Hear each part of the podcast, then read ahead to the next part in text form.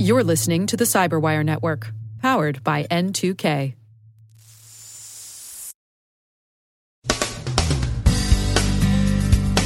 Former National Security Advisor Flynn pleads guilty to lying to the F B I. Another misconfigured A W S account is found. Cobalt is either careless or engaged in misdirection. There's election trolling and mutual suspicion between Russia and the U S. Kaspersky says his company didn't, doesn't, and won't spy for the Russian government as U S agencies begin to purge their systems of his security software. Black Friday fraud seems to be down this year. South Korea's investigation of domestic election meddling by its cyber command sharpens, and Roman Seleznev gets another fourteen years on carding charges.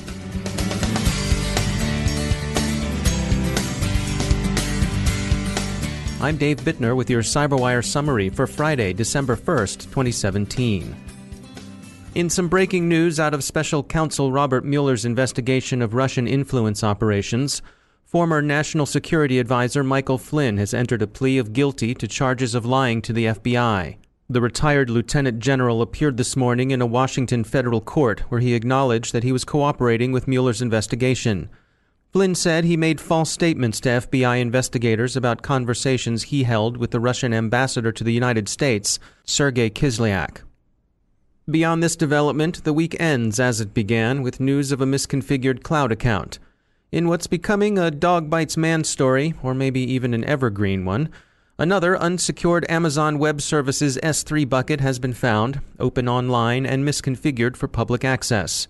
This one held data belonging to the National Credit Federation, the N C F, and contained some one hundred eleven gigabytes of data, much of it in the form of sensitive credit records.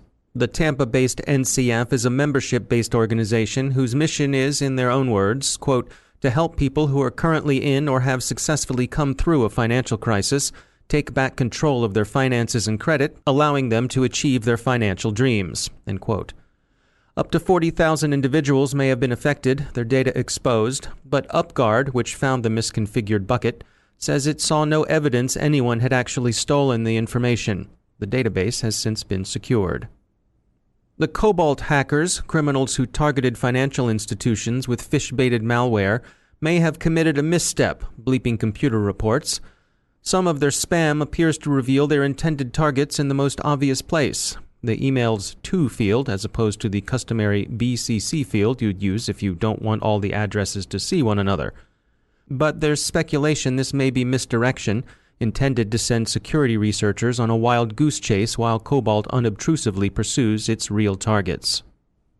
As more reports emerge of the scurrilous content of Russian election trolling in the U S, extending to violent fantasy, Satanism, racism, and so on, it seems Russia also feels itself under threat.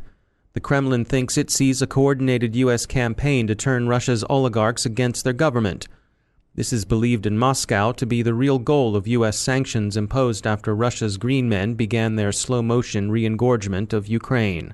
The tweets reporters found that could be attributed to the Internet Research Agency, a Saint Petersburg troll farm, were aimed at creating mistrust, cross-currents of intergroup hatred, chaos, and an atmosphere in which U S institutions would be discredited in the eyes of much of the public.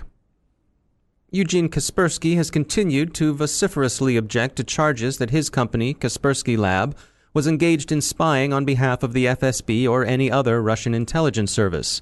He said this week that if he were told to do so by any of those services, he and his company would quit Moscow. The widely credited charge that Kaspersky has cooperated with the F S B has, he said, this much foundation in truth. The F S B in Russia is responsible for investigating cybercrime. So in addition to its role in developing foreign intelligence, the F S B plays a law enforcement role in Russia, similar to the role the F B I and the Secret Service have in the United States. And Kaspersky does indeed cooperate with the authorities in the investigation of cybercrime. The company's founder says they've been the victim of an orchestrated campaign by the U S government to discredit them. That said, the U S government's ban on Kaspersky software continues. Federal agencies are reported to have completed their scans for Kaspersky security software as required by the Department of Homeland Security. About fifteen percent of the federal agencies found the security software. They have until the nineteenth of this month to remove it. A quick look back at Black Friday weekend suggests good news. According to Iovation, credit card fraud appears to be down twenty-nine percent from twenty sixteen. The reasons for the drop are complex, but two stand out. Brick-and-mortar retailers are benefiting from widespread adoption of chip-and-pin technology, and online retailers have taken advantage of new techniques of device intelligence to prevent fraud in transactions where the card is not physically present. The four-day period that showed the drop in fraud ran from Black Friday through Cyber Monday. A team of investigators formed by South Korea's Ministry of Defense is said to have concluded that the Republic of Korea's Cyber Command illegitimately sought to influence twenty twelve's domestic elections. Lyft, Uber's rival in the ride-gig market, has been enjoying a good year, which many attribute in part to Uber's problems with leadership, litigation, and most recently a massive data breach. Lyft is said by TechCrunch to have tripled its revenue this year. For its part, Uber faces a rising tide of lawsuits. The city of Chicago and Cook County, Illinois, have filed suit asking for fines amounting to ten thousand dollars a day for each violation of a consumer's privacy. Washington State has filed a consumer protection lawsuit against Uber. The state attorney general has asked for two thousand dollars per violation. These suits could easily amount to millions of dollars in penalties. The company also faces two class action suits filed in federal courts last week, one in Los Angeles, the other in San Francisco. Finally, a well-known and well-connected Russian hacker has been convicted of additional charges in a U S court. Roman Seleznev, son of a prominent Duma member, was nabbed in twenty fourteen on a U S warrant while attempting to return from a vacation in the Maldives. He was convicted in a Seattle federal court of thirty-eight counts related to carding and fraud and sentenced to twenty-seven years. This week he received another fourteen years, these from a federal court in Atlanta, upon conviction of one count of racketeering and one count of conspiracy to commit bank fraud. The Russian government has long denounced Seleznev's arrest as kidnapping. The U S calls it extradition. It's also a warning to choose your vacation spots with care.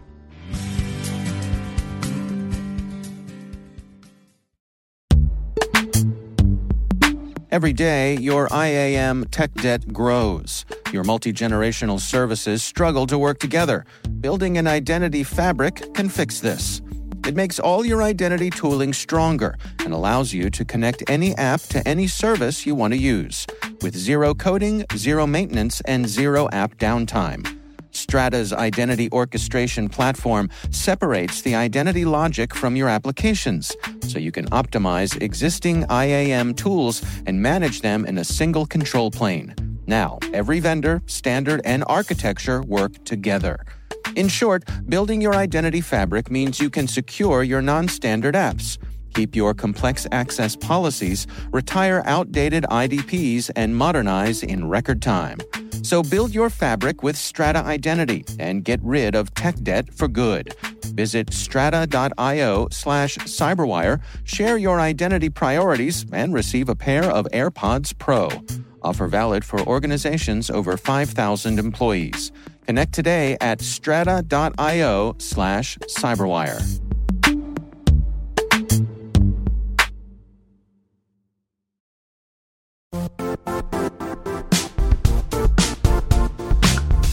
The I T world used to be simpler.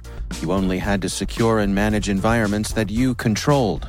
Then came new technologies and new ways to work. Now, employees, apps, and networks are everywhere. This means poor visibility, security gaps, and added risk. That's why Cloudflare created the first-ever connectivity cloud. Visit cloudflare dot com to protect your business everywhere you do business.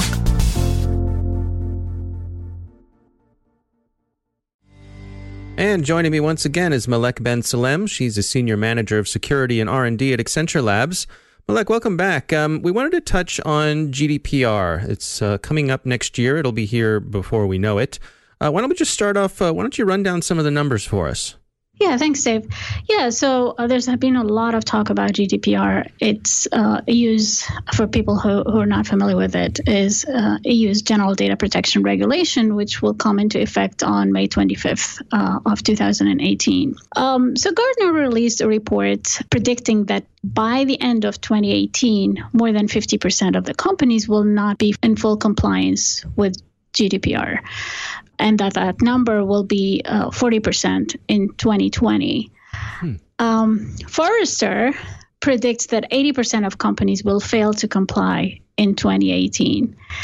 And I personally think that we're probably closer to the Forrester number, meaning the eighty percent uh, as opposed to the fifty percent predicted by Gartner. The reason is, is that many companies still don't know uh, if they need to comply or not. Uh, a survey by WatchGuard, which was reported on Cyberwire before, uh, predicted that thirty-seven percent of global organizations are still unsure if they need to comply. So if you're unsure, you probably you probably need to comply. Well, and there are some hefty fines too. So, I mean, it's in your best interest to find out. Absolutely. Yeah. Uh, it is uh, important to find out. It's important to make that investment from a um, digital trust standpoint, right? So uh, G D P R is really driven by um, ensuring consumers' privacy. And if you invest in it, there is an opportunity to build that trust with your clients. So you can turn this from a burden, right? All the requirements, you can turn that burden into an opportunity. Uh, so let's say the burden of identifying new categories of personal data. You can turn that into an opportunity to build more comprehensive customer profiles. The requirement of privacy by design and minimizing data. You can turn that into an opportunity to reduce the cost of retaining all of the data that is not necessary for your operations. The data breach notification, which we're all familiar with, right? You can turn that into an opportunity to build customer trust into your value proposition. So if businesses look at this the right way, uh, they can turn that investment that they put in into G D P R compliance into really uh, great opportunities for, for growing their reputation, for building that trust with their clients. Yeah, it seems to me like uh, no one's going to say, gosh, it's a shame uh, that you've put all these extra privacy uh, implementations in place. That's a good thing. Absolutely. It is a good thing. All right. Malek Ben Salem, thanks for joining us.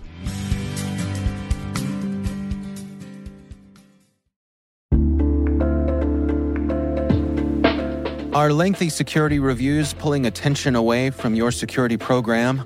With the largest network of trust centers, Vanta can help you streamline security reviews to win customer trust, save time, and close deals fast. Proactively demonstrate security by showcasing key resources like your S O C two or I S O twenty-seven thousand one and provide real-time evidence for passing controls. And when a security questionnaire is required, Vanta takes the first pass for you. Visit vanta.com slash cyber to take a self-serve tour. That's vanta.com slash cyber.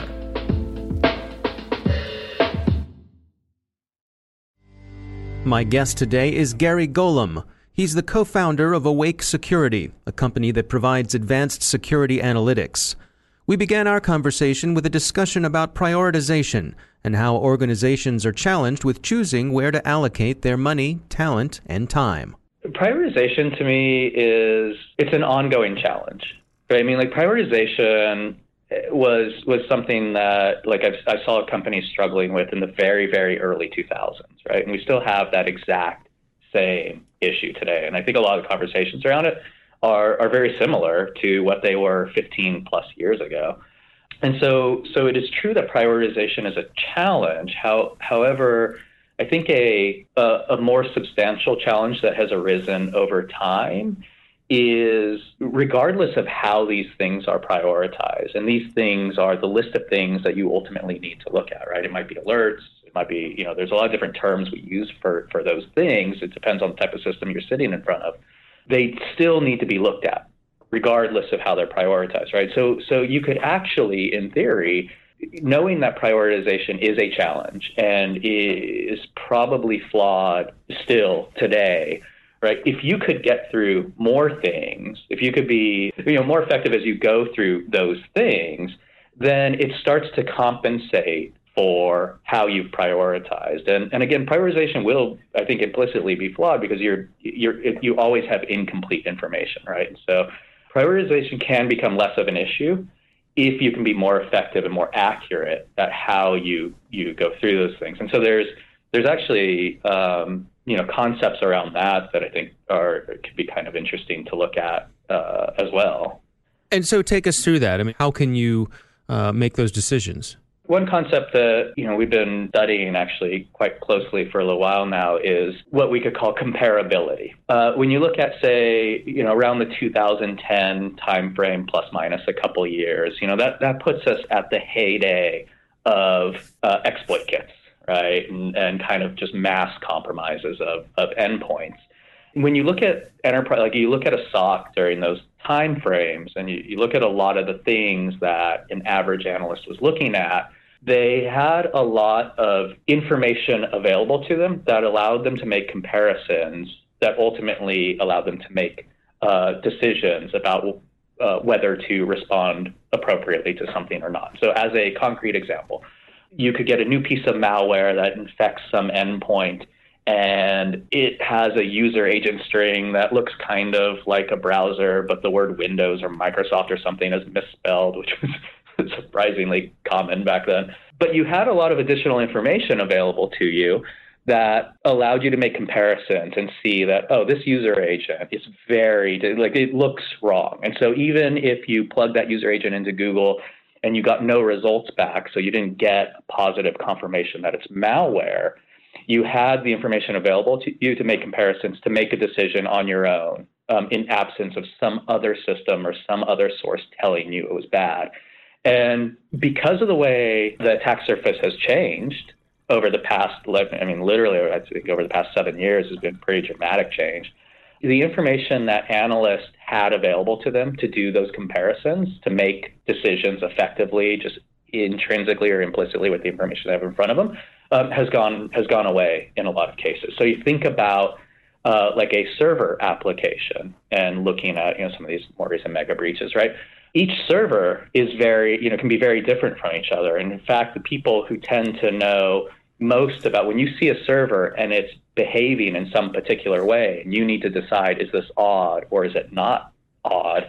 A lot of times it's the server application developer who will know that best or can even know that in the first place, unless you start working on whether it's characterizing or bringing in information, bringing information to the uh, analyst that allows them to, because they, they can't look at that behavior from a server um, and in many cases do a Google search and see if it should be acting that way or not. That's knowledge that's going to be intrinsic to the organization itself.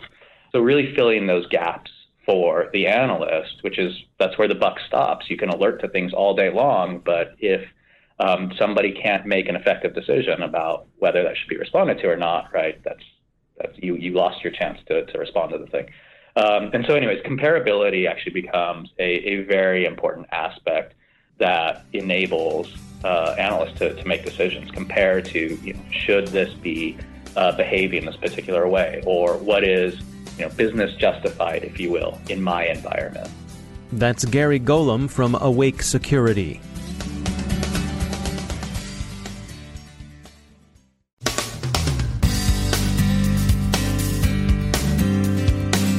And that's the Cyberwire. We are proudly produced in Maryland by our talented team of editors and producers. I'm Dave Bittner. Thanks for listening.